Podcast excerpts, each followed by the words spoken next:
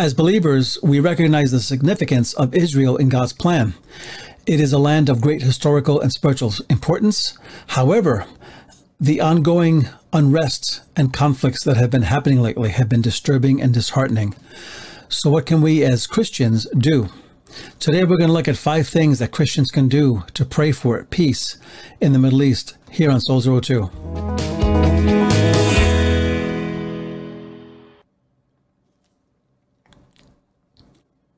And welcome to Soul Zero Two. This is the podcast that is putting the oxygen back into the Christian life one soul at a time.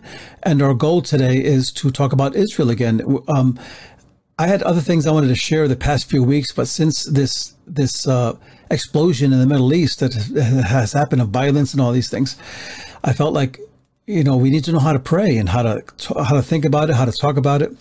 And so I'm going to talk to you today about igniting hope, five things Christians can do to pray for peace in the Middle East. And my goal is to just just jump right in. So what I want to do today is is begin by reading some scripture, but first I want to kind of imagine that this is the newspaper today, but except this is uh, maybe 2,500 years ago, and how it feels like when you read it, it feels like aspects of reading the newspaper today or, or online news, so to speak. And that's from Zechariah uh, 1 or uh, 12, 1 through 9. And whether this already happened apocalyptically or will happen, the current events in Israel are eerily similar to today's events of what is happening in the world. So, with that said, I, w- I want to talk about uh, Israel and these scriptures. Let's put the scripture up for you and I'll read them very quickly for you. It says, The revelation of the word of the Lord concerning Israel, the Lord who stretches out the heavens and lays the foundations of the earth, who forms the human spirit within a person, says, I am about to make Jerusalem a cup that brings dizziness to all the surrounding nations. Indeed, Judah will also be included when Jerusalem is besieged. Moreover, on that day I will make Jerusalem a heavy burden for all the nations, and all who try to carry it out to, to carry it will seriously will be seriously injured yet all the peoples of the earth will be assembled against it. Then in verse 4 he says in that day says the lord i will strike every horse. Now substitute the word tanks or you know modern technology for horses because it's the same idea. That was high tech in those days and he says he's going to strike every horse with confusion and its rider with madness. I will pay close attention to the house of Judah, but will strike all the horses of the nations with blindness, right? Then in verse 5, uh, he says, Then the leaders of Judah will say to themselves, The inhabitants of Jerusalem are a means of strength to us through their God and the Lord who rules over all. Then verse 6, On that day I will make the leaders of Judah like an igniter among sticks and a burning torch among sheaves. And let me skip a little bit to verse 7. Uh, the Lord will also deliver the homes of Judah first, so that the splendor of his of the kingship of David and of the peoples of Jerusalem may not exceed that of Judah. On that day, the Lord himself will defend the inhabitants of Jerusalem, so that the weakest among them will will be like the mighty David, and the dynasty of Israel will be like God, like the angel of the Lord be before them. So on that day, I will set out to destroy all nations that come against Jerusalem. And I read that because it, when you read aspects of it, it's kind of scary. It's it's it feels like now, you know, like some of this stuff you feel now. And uh, what's important to to realize is is that there are all these these moving pieces that are happening. Uh, but first, what is happening in, in these scriptures? I read nine verses. And what is happening here? Very quickly, Jerusalem becomes a flashpoint for world conflict. It's hopelessly outnumbered, and Jerusalem finds itself, it finds itself opposed and surrounded by all nations. Does that sound a little familiar right now? As the battle unfolds, Jerusalem experiences victory in a reversal of circumstances that shocks all nations. And this is what happened. What Uh, Zechariah predicts, the scope of the battle points to the universal struggle between good and evil and the ultimate victory by the Lord's hands. And the shape and texture of these verses feel apocalyptic. They feel like they were not just speaking of the Middle East then, but about the Middle East now. And so there are these these moving pieces that that speak of what God is doing. He has moving pieces in a puzzle. And in this puzzle, we find that the first thing is that all nations will gather against Jerusalem, right? And and again, in, in, verse 1, it says, I will make Jerusalem a heavy burden for all the nations, and all who try to carry it will be seriously injured, yet all the people of the earth will be assembled against it. There's something disturbing about the scripture. The idea that, that, that Jerusalem again becomes the flashpoint of what God is doing apocalyptically for the world, not just for a nation. But secondly, we find, we find this thought that it is God's doing. And uh, again, God is allowing this for his purposes, and none can oppose it. Isaiah uh, 45 9 puts it this way One who argues with his creator is in grave danger. The clay should not say to the powder, What in the world are you doing? Your work lacks skill. And this is speaking of humans speaking to God. But also, there's this that God will make Israel immovable. And it, immovable literally means a heavy rock that nations cannot budge. And again, it's not because of the might of Israel or because their technological prowess or their strength or because they're special. It's because of who God is. It's always based on what God is doing. And a question that came to my mind that, and I've heard people ask this question as well, that, but isn't Israel a secular, liberal democracy? And if so, you know, liberal meaning they have the same stuff we have. You know, they, they have they have pornography, they have LGBT, LGBTQ, the whole thing, you know. And um, if so, why would God defend them, right? And and the answer is very simple. When you read all through the scriptures, the one word you get is covenant. God has a covenant with Israel, and that a covenant has nothing to do with their character, but it, the covenant has everything to do with what God will do in the future and what His goal for them is. And there's a scripture that speaks of God defending His interests in Israel and and that's Joel 3:16. The Lord roars from Zion, from Jerusalem his voice bellows out.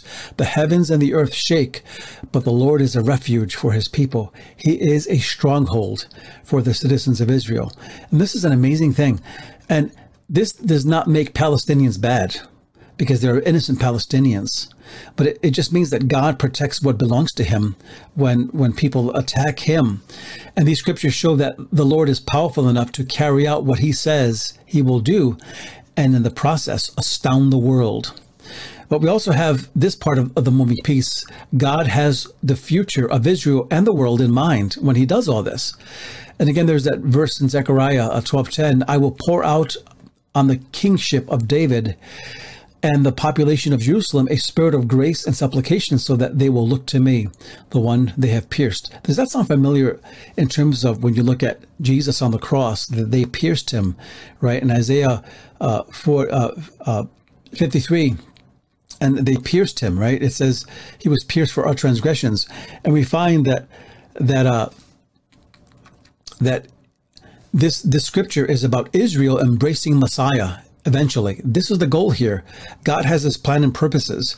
And, and, and salvation has already gone to all the nations, but God's own people, where it started, where, where he revealed himself, still in general do not know him. And so with that, what, what are five things we can do? Five things Christians can do in this season in terms of when we pray and when we do all these things. The first thing is is this frame frame it uh, frame it through God's sovereignty frame what you're seeing in the Middle East through God's sovereignty. And again, I'm going to read uh, the scripture to you. And this is verse, verses 1 and 2 of Zechariah chapter 12. That it's very powerful, but you, need to look at it in, in this context. It says, The Lord who stretches out the heavens and lays the foundation of the earth, who forms the human spirit w- within a person. Just those three things I'm going to give you. And we find that that these things speak of divine sovereignty, which divine sovereignty is defined this way God's all encompassing rule over the entire universe. That's sovereignty. And think of King Nebuchadnezzar in the Bible, in the book of Daniel, when he was arrogant, he was powerful, he had subdued all nations, including Israel at the time. But when you read the scriptures, prophets predicted that that would happen because God was punishing Israel. It wasn't because God was weak, but because God was punishing Israel at the time for, for rebellion. But Nebuchadnezzar, after he's arrogant, God turns him into an animal in his mind, where, where, he he was he was outside living like an animal with rain coming on him and just everything. Suddenly he looks up after a year of, of being this way because God is judging him for arrogance. And then he says this. He says, For his authority meaning God's authority, is an everlasting authority, and his kingdom extends from one generation to the next. All the inhabitants of the earth are regarded as nothing. He does as he wishes with the army of heaven, and with those who inhabit the earth. No one slaps his hand and says to him, What have you done? And this is a powerful scripture when you think about it. And there are three quick parts of God's sovereignty. I want to fly through this because it's kind of, you know, I, I don't want to keep this too long, but uh, according to Zechariah 1, and really it's verse 2 as well, but uh, the first part is the Lord who stretches out the heavens. This is the first part of God's sovereignty, and that speaks of the universe. The second part is, and, and think about this. Uh, it, it's it's the it's the power that spans the universe, right? And this speaks of creation. It speaks of what God did in Genesis one and two, and no part of the universe exists where the Lord's active role in its formation uh, doesn't exist. God is everywhere. He's always working. He's always creating. But then there's the earth. It's, it speaks about he, he lays the foundation of the earth. And it speaks of the idea that God builds a mighty edifice as a master builder, and he, he's doing something that brings glory to his own name. And in all the shaking that is happening, and, and, and has happened through history, the Lord is building something for his eternal purposes. And that's why it says in uh, Hebrews 12:26 it says I will once more shake not only the earth but heaven too. Now this phrase once more indicates the removal of what is shaken that is of created things so that what is unshaken may remain.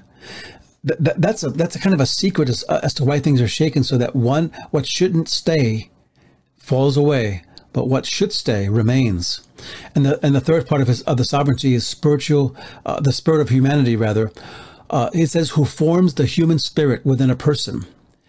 It moves from the wider scope of creation and the universe to the personal and intimate relationship with the Lord and human beings. And, and, that's the beauty of this, that God always brings it down, down on our level so that we get it. God cares for what happens to humanity. And I know and I believe, if you read the scriptures faithfully, that God's heart grieves over the pain. God stretches out, He lays, He forms. And these are present participles participles in, in grammar that speak of constant creative power happening in the universe. So so that first thing was frame it through God's sovereignty. But the second thing I want to give is this. Find out what the Bible says about Israel. It's that simple. Let's deepen our understanding of the situation. Don't learn by hearing the news or, re- or seeing the news. Study the scriptures and learn about the historical and biblical significance of Israel. This will enable us to pray and respond more effectively. This gives us the 30,000 foot view of what is happening. And we, we find simply that, that uh, it shows us that something is happening that is larger than we can see. But thirdly, feel the pain on both sides. I, have mentioned this before, but I want to say it again that uh, I just saw a an MSNBC article that accused Christians of only caring for Israel because it serves their own Christian nationalist tendencies, and that is simply is not true. There are too many Christians that I know whose hearts are broken for all that is happening in the Middle East, not just in Israel, but also in Palestine. And they're praying that God fixes it, that peace comes and that God's kingdom will come. So these caricatures are just don't really work. All suffering breaks the heart of God and it should break our heart. It should we should feel what God feels if we really know him. Pray every day that God's hand would be working in the Middle East to bring closure to this. And as Christians, our response should always be rooted in love. But we're almost done here. Number four, form faith into action. You might say, what can we do for Israel or Palestine? You know, our church this this past week just took up an offering, just like a lot of churches are doing all over. and we're going to send it to the Middle East because that's where the need is. And let's do the opposite of what the cultures of hate are saying. Uh, many of them are just angry and, and violent, and they just you know, it's very one sided. Uh, engage in the acts of kindness and compassion towards those affected by this situation, whether it's partnering with organizations on the ground or, or offering practical help. We can push back the hopelessness in the world. And if you want to help Palestinians, you know, Doctors Without Borders are probably already there and, and helping them with, with their gifting. And we can support that cause. If you want to help Israel, there's the Joseph Project, great, and, and there's other many other projects, and there's also Samaritan's Purse that help both. So it's amazing what we can do to get involved. But l- the last thing I want to give you is this: forsake the fear narratives.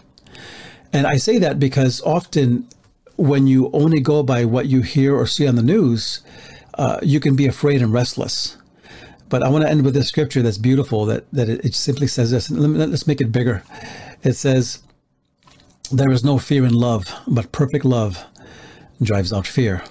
If you like this podcast, please leave a like and recommend it to a friend and subscribe to this channel because we're trying to grow it. And thank you so much for listening and thank you for your comments. God bless.